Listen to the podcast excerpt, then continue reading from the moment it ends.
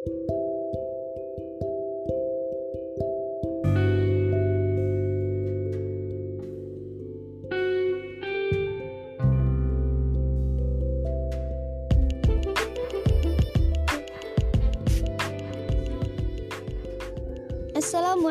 warahmatullahi wabarakatuh. Berjumpa lagi bersama saya Desi Gustini Dari Prodi Pendidikan Agama Islam UIN Raden Patah, Palembang Di sini saya ingin memenuhi tugas mata kuliah Pengembangan media dan sumber belajar Yang dibimbing oleh Bapak Muhammad Zulfikar MPD dan tak lupa salam hangat dan sejahtera kepada saudaraku yang seiman. Semoga Allah berikan kemudahan segala urusan kalian. Amin amin.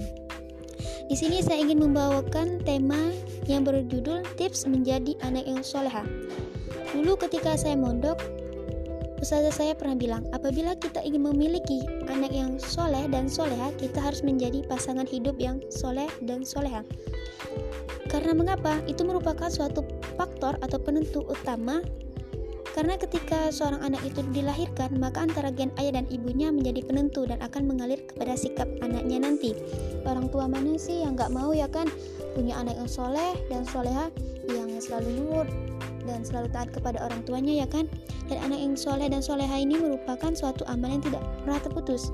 Adapun amal yang tidak pernah terputus itu adalah sedekah jahriyah, ilmu yang bermanfaat, anak yang soleh dan soleha. Kenapa sih anak yang soleha itu termasuk amal yang tidak pernah terputus?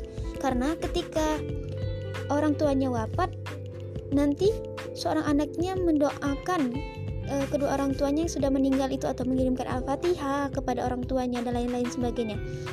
Adapun tips menjadikan anak itu soleh dan soleha. Yang pertama itu adalah ketika ibunya hamil sering mendengarkan murotal ayat-ayat Al-Quran dan lain sebagainya. Yang kedua itu beribadah bersama dengan anaknya seperti melakukan ibadah sholat atau mengajarkan ibadah sholat kepada anaknya. Yang ketiga, memberikan contoh yang baik kepada anaknya. Jika kita menginginkan seorang anak yang soleh, sebaiknya kita menjadikan pribadi kita soleh dan soleha teruntuk orang tuanya. Karena orang karena anak itu Eh, mencontoh orang tuanya. Yang keempat, memberikan anak kita makanan yang halal. Karena kita memberikan anak eh, makanan yang halal itu merupakan eh, suatu faktor juga. Yang kelima, mendatangi majelis ilmu agama bersama anak-anak.